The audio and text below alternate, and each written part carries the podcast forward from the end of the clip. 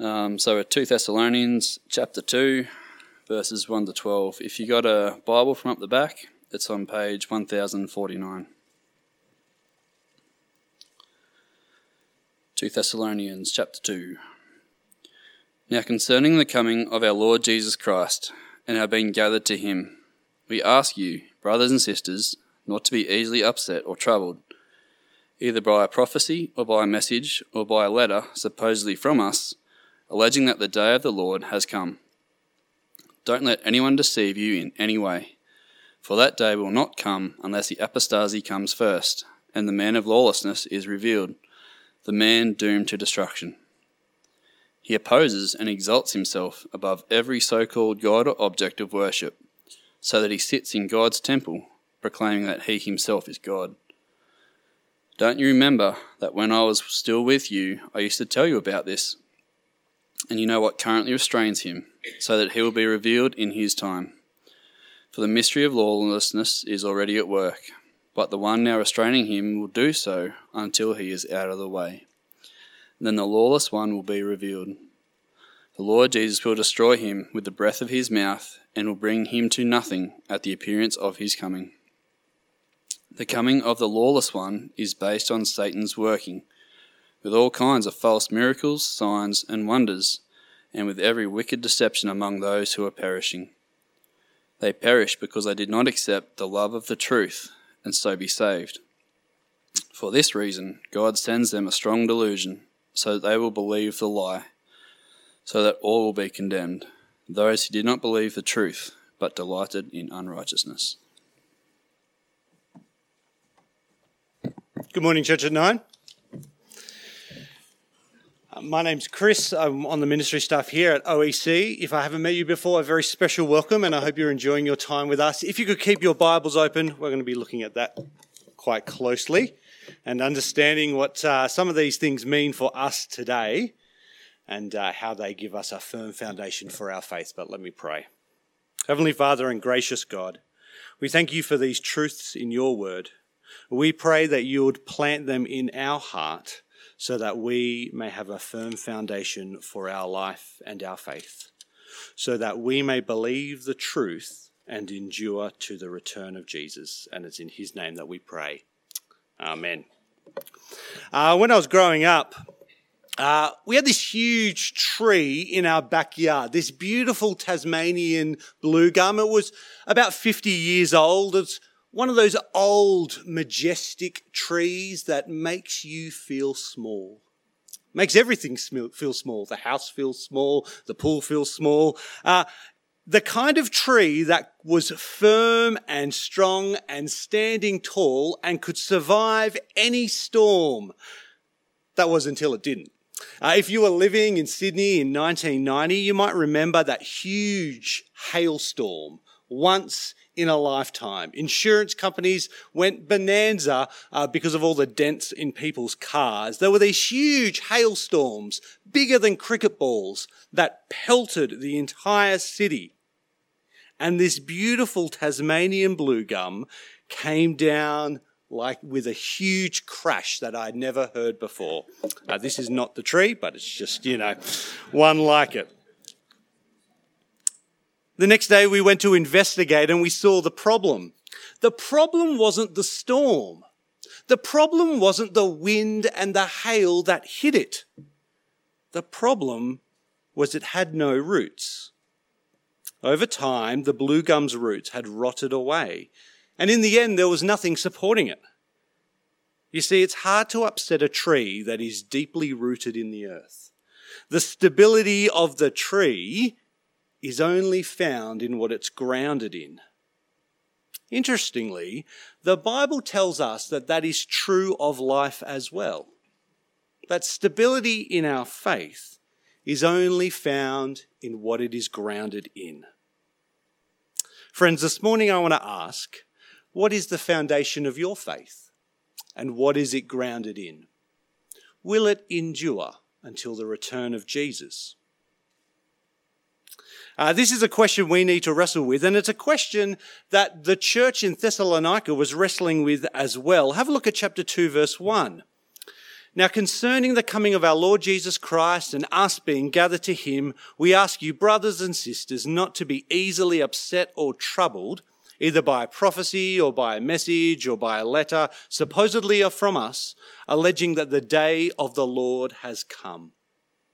In 51 AD, the Apostle Paul is in the city of Corinth and he writes this second letter to a young church that's doing it tough.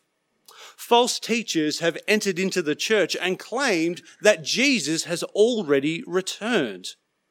See, on the surface, the confusion comes from the Greek culture that they live in. Many of the Christians in Thessalonica was Greek converts and Greek mythology taught that in death, the body dies, but the spirit, sorry, but the soul lives on. And so there's no physical resurrection, just a shadowy, creepy Casper the friendly ghost kind of spiritual resurrection. So whether it's by false teachers or some sort of fake letter from Paul, the Thessalonians are under the impression that Jesus has already returned and this resurrection has already taken place. Whether it's spiritual or physical, it's already happened and they've missed it. Now to us, this seems obvious. We don't have our resurrection bodies. I mean, yesterday morning I went for a bike ride with Pete Tillett he promised me an easy ride around the airport. I came back with a personal best.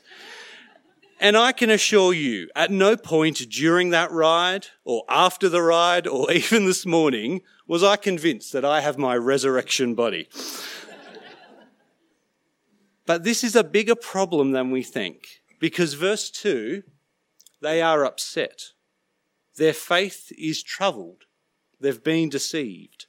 The original word there for trouble is the same word used to describe a violent storm that tears a boat off its mooring. Or in other writings, it's used to describe a fierce wind that pushes over a tree and uproots it.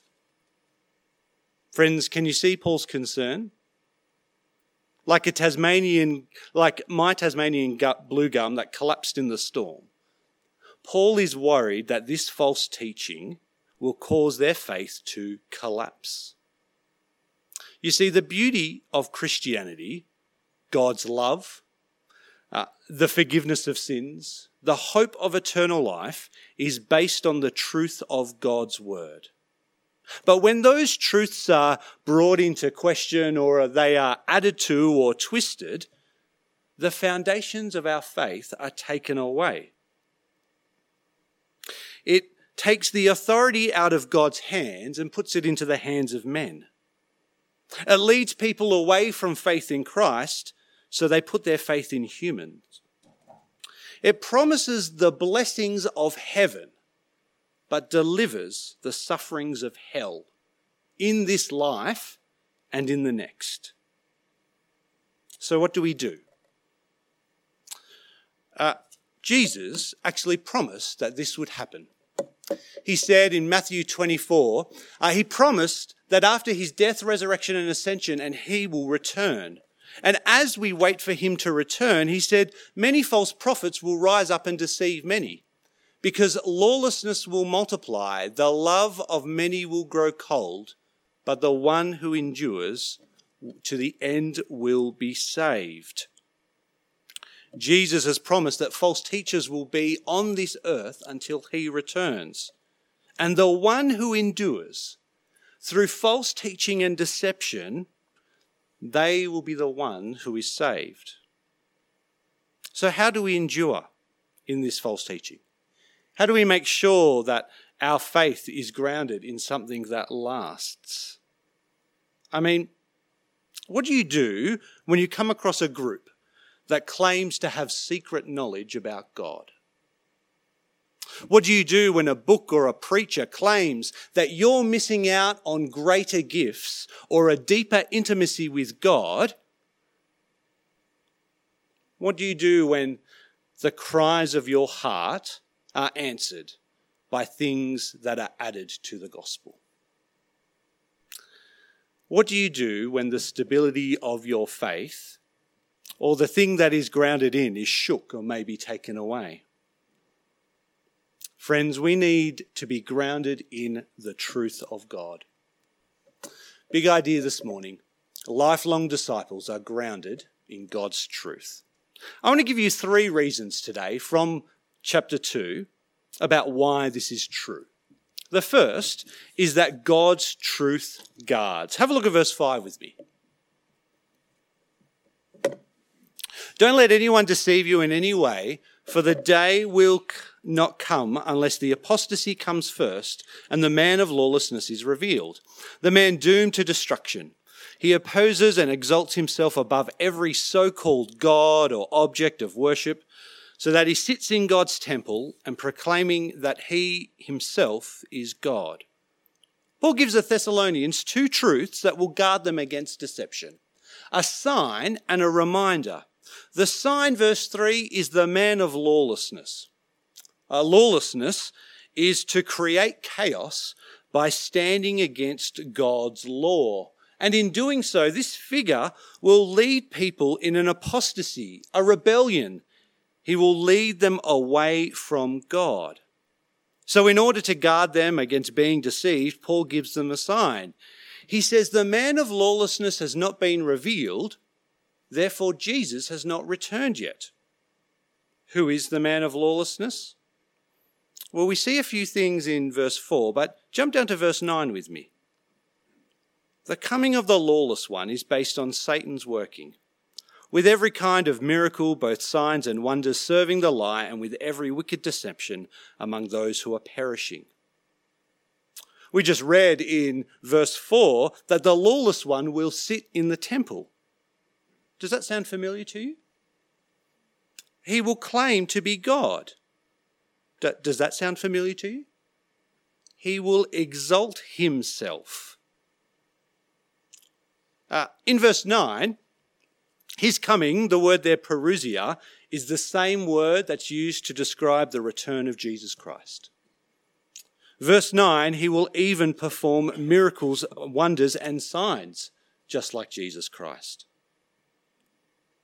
Paul describes the man of lawlessness as a counterfeit Christ.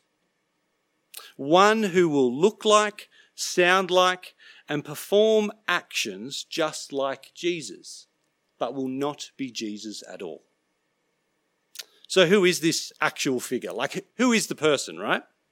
Uh, some have said that in the past it was Roman generals or even Caesar himself. Um, during the Reformation, Martin Luther said it was the Pope, and the Pope returned the compliment. Uh, people have said it has been Hitler or Trump or Biden, depending on your politics. And while history may testify to many possibilities, because there are many people in history who have tried to take people away from God and try to proclaim their own truth as God's truth, the reality is something sinister, more sinister. You see, the lawless one's power doesn't rest on armies or politics uh, or even a new world order. It is by deceiving people as being a counterfeit Christ, using the power of Satan to replace the authority of God with himself, and then tempting people to walk away from God. So I take it then, the man of lawlessness is what we may read in 1 John as the Antichrist. Or, better yet, the man of lawlessness is Satan in human form. Now, to guard them against this deception, Paul gives them this second thing, this second thing to guard them. It's a reminder. Have a look at verse 5. Don't you remember that when I was still with you, I used to tell you about this? Uh, it sounds a bit like Monty Python, doesn't it? Wink, wink, nudge, nudge, say no more. I think Paul is saying something deeper here. You see, back in 1 Thessalonians chapter 2, Paul commended the Thessalonians for receiving what he taught them as the truth. They received it not as the words of men, but how it truly is the very word of God. And so Paul sees their forgetfulness and reminds them of the great teaching that they have already received the gospel, the truth of God. The safeguard against deception and the remedy against false teaching is to hold on to the original teachings of the apostles.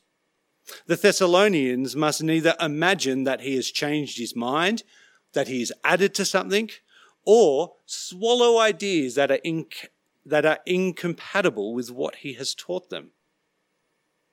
To hold firm to the apostolic teaching is how they are to be, guard themselves against this deception, both deception about the return of Jesus and the deception of the man of lawlessness.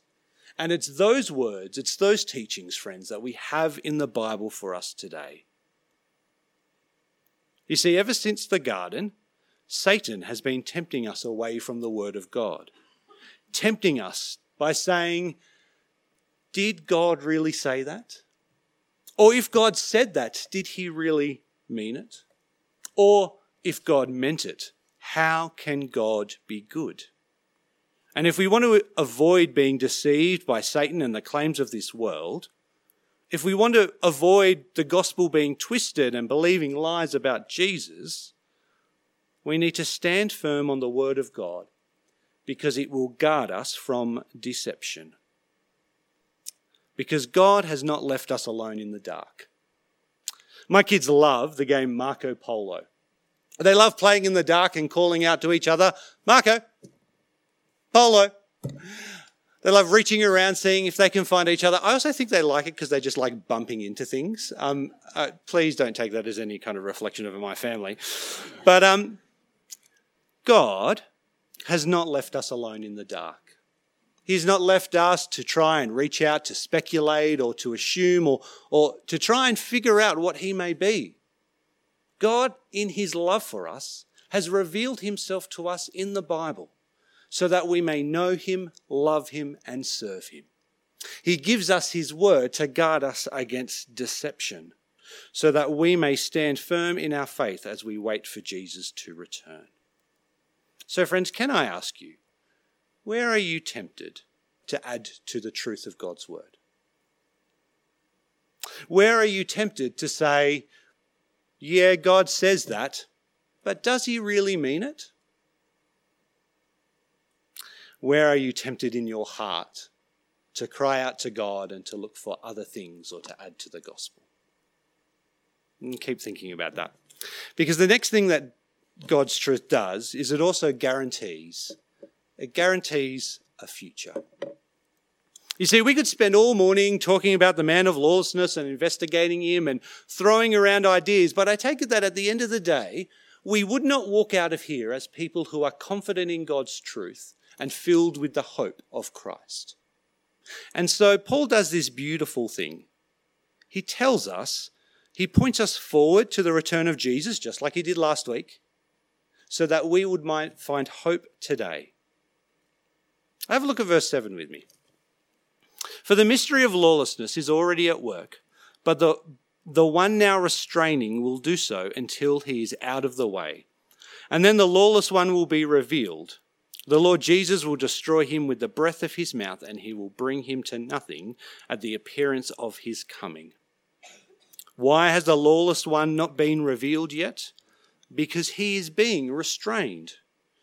God alone has the power and authority over Satan, and therefore it is God who holds Satan back.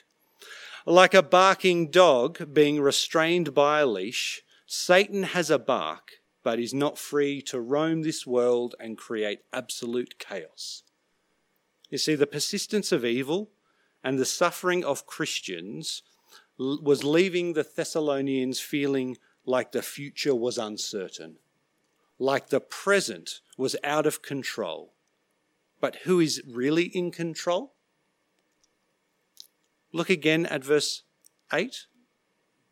The Lord will destroy, Lord Jesus will destroy him with the breath of his mouth and will bring him to nothing at the appearance of his coming. Paul points them forward to see that the return of Jesus shows us who is really controlling the future and who is in control today that when Jesus returns, this man of lawlessness, Satan personified, will be brought to an end. That God will bring judgment, glory, and gather his people together and take them to the new creation. Which means we can have confidence today. Uh, in fact, this is how Daniel uh, describes this same event in Daniel chapter 8.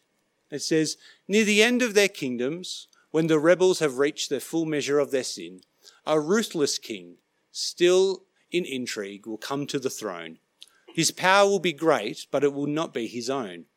He will cause deceit to prosper through his cunning and his influence, and in his own mind he will exalt himself. He will destroy many in a time of peace.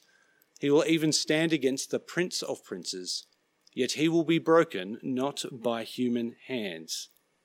To give God's people hope in their suffering, God gives Daniel a vision of the end of all things so they wouldn't be deceived and find hope in their suffering.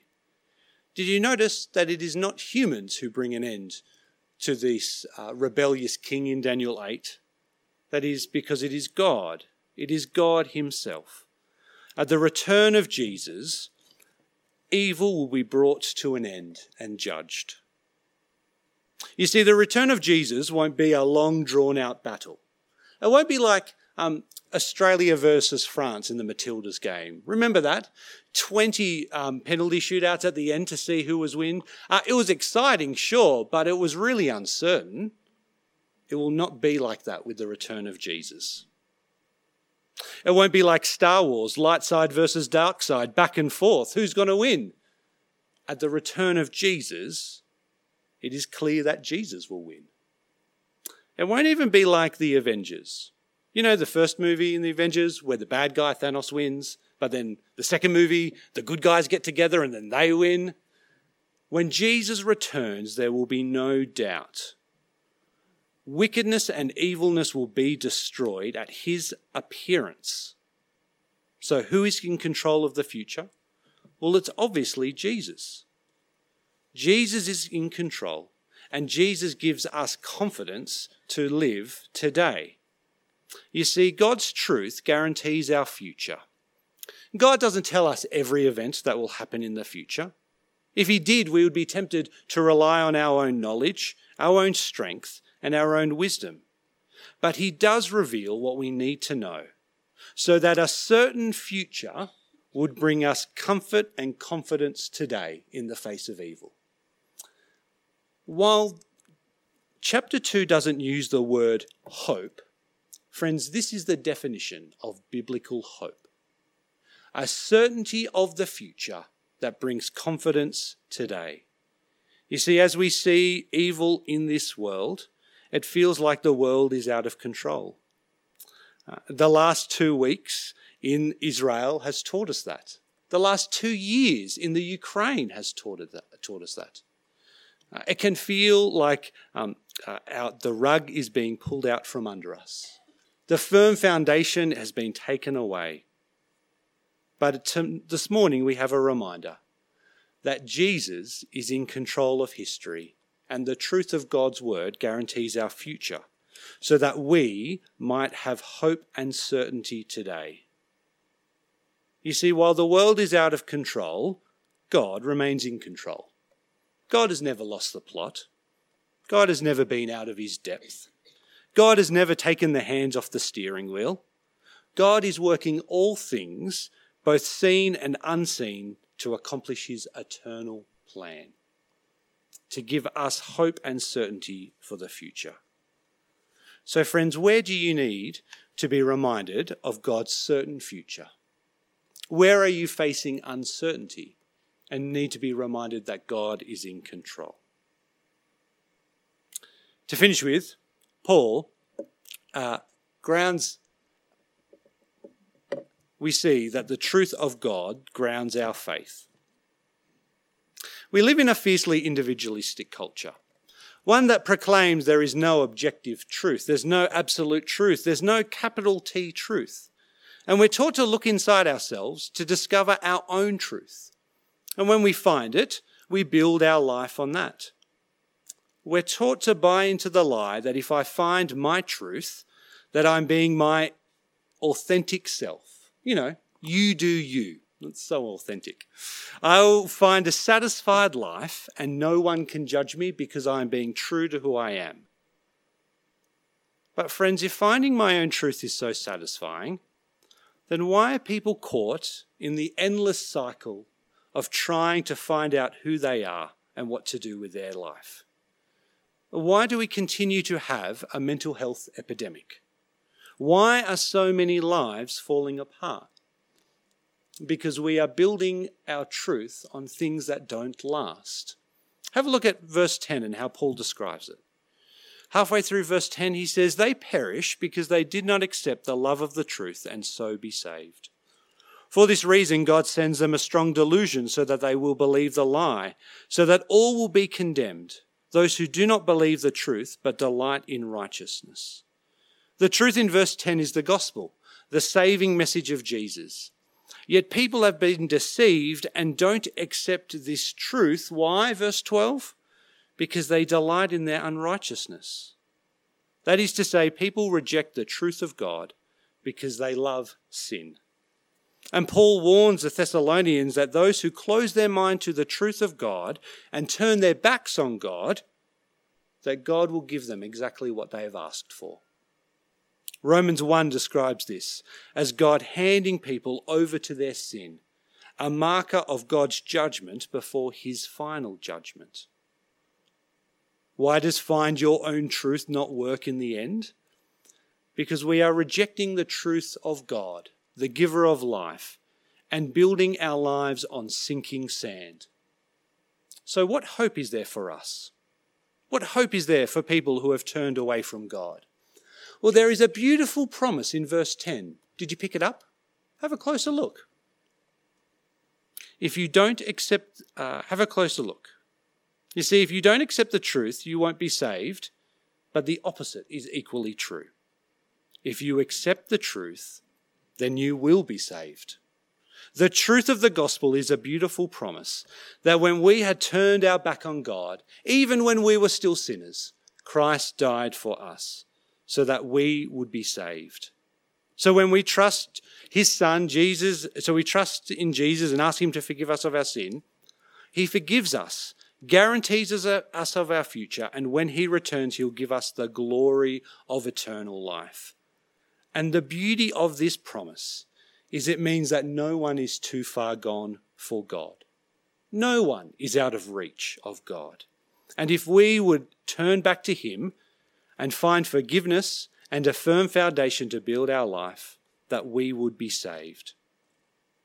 Jesus doesn't just save us from judgment, He also brings us God's truth, a firm foundation for our life.